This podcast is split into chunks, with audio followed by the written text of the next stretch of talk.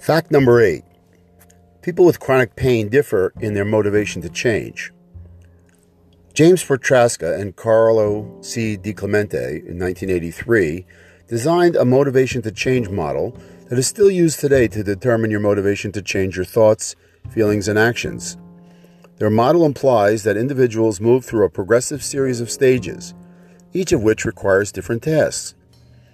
While it is assumed that you progress from one stage to the next, the authors acknowledge that you can begin at any stage and can move back and forth between stages at any time because of relapses.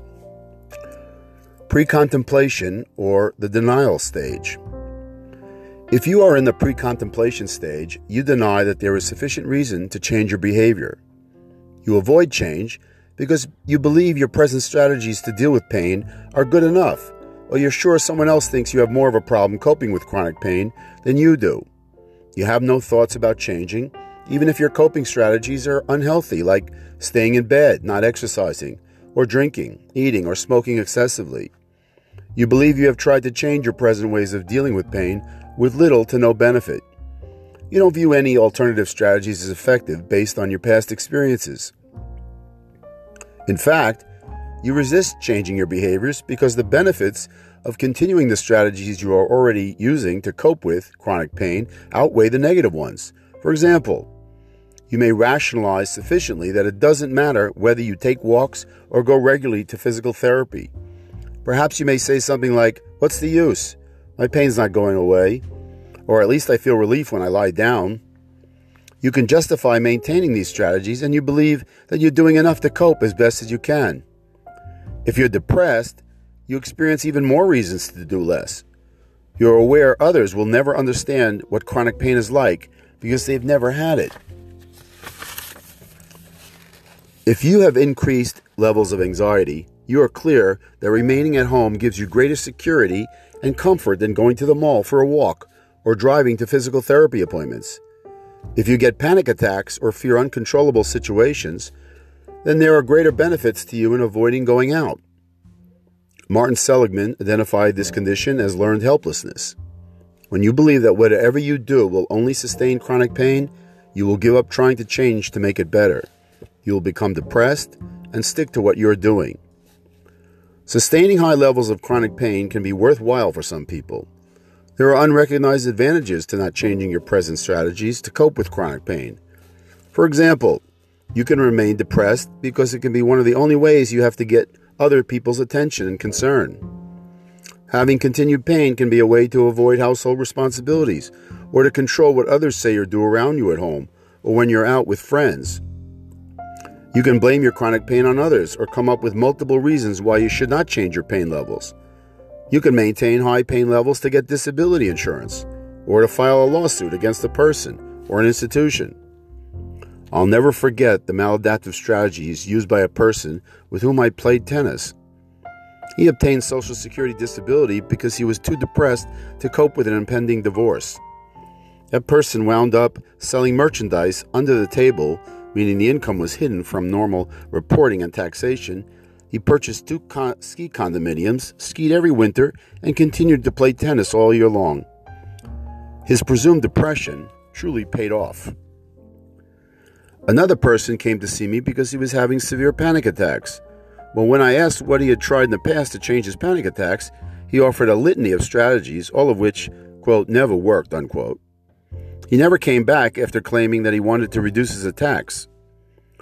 Two weeks later, I received a letter from his attorney asking for a full report of the patient's condition because he had an appeal hearing coming up with the disability board. That patient never wanted to change his condition. His attorney simply told him to see a psychologist to obtain more credible information to help his appeal. I refused and wrote to the attorney that the man was a malingerer. Now, don't get me wrong, there are many sincere people who truly have chronic pain that impede their ability to work and enjoy life. They deserve disability insurance. For example, I've known of a middle aged female school administrator who was referred for me for an evaluation and therapy after a hard fall from a rickety school ladder, injuring her left arm and wrist and rendering her incapable of performing administrative tasks. This woman had a clear desire to return to work, missed not being at her school job, and became increasingly depressed. She saw a specialized orthopedic surgeon, then went for physical therapy. Both the surgeon and physical therapist informed the woman that physical recovery would take a long time due to the complexity of her multiple hand and wrist injuries. While she chose to file for disability, she had to grieve the loss because she had a strong work ethic. Prochaska and DiClemente wrote that one's pre-contemplation resistance to change is identified as the four R's reluctance, rebellion, rationalization, and resignation. If you're a reluctant pre contemplator, you either lack knowledge or simply don't want to change.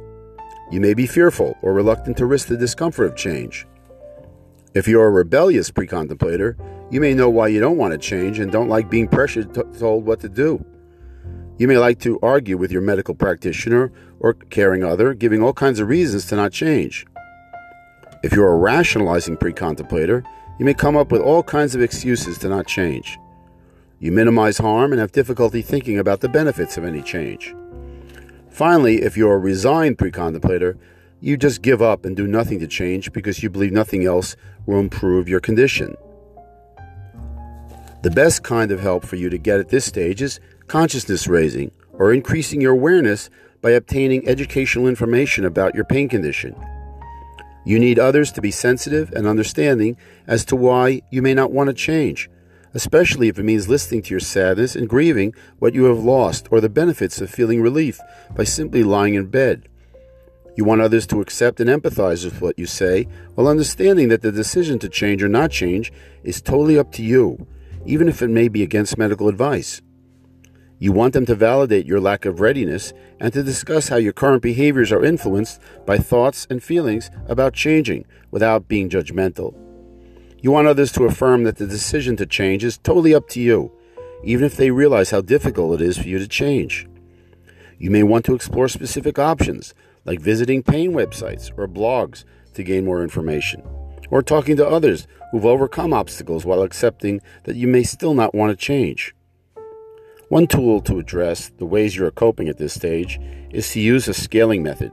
For example, you may ask yourself, well, on a scale of 1 to 10, with 1 being not confident and 10 being con- very confident, how confident am I that I want to maintain the beliefs I have about changing and the strategies I am using, presumably, to cope with chronic pain? Thank you.